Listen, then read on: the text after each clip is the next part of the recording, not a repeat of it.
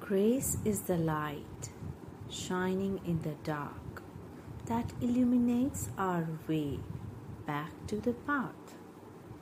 Grace is the reminder that even in the fog of challenges, there is a divine hand lifting us up and lighting our way. Grace is a comfort and support when we feel immobilized by life's demands. Grace is the dawn after the dark night of the soul.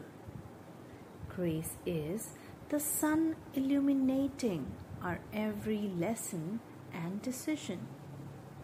Right now, in this very moment, we have available to us the grace we will ever need.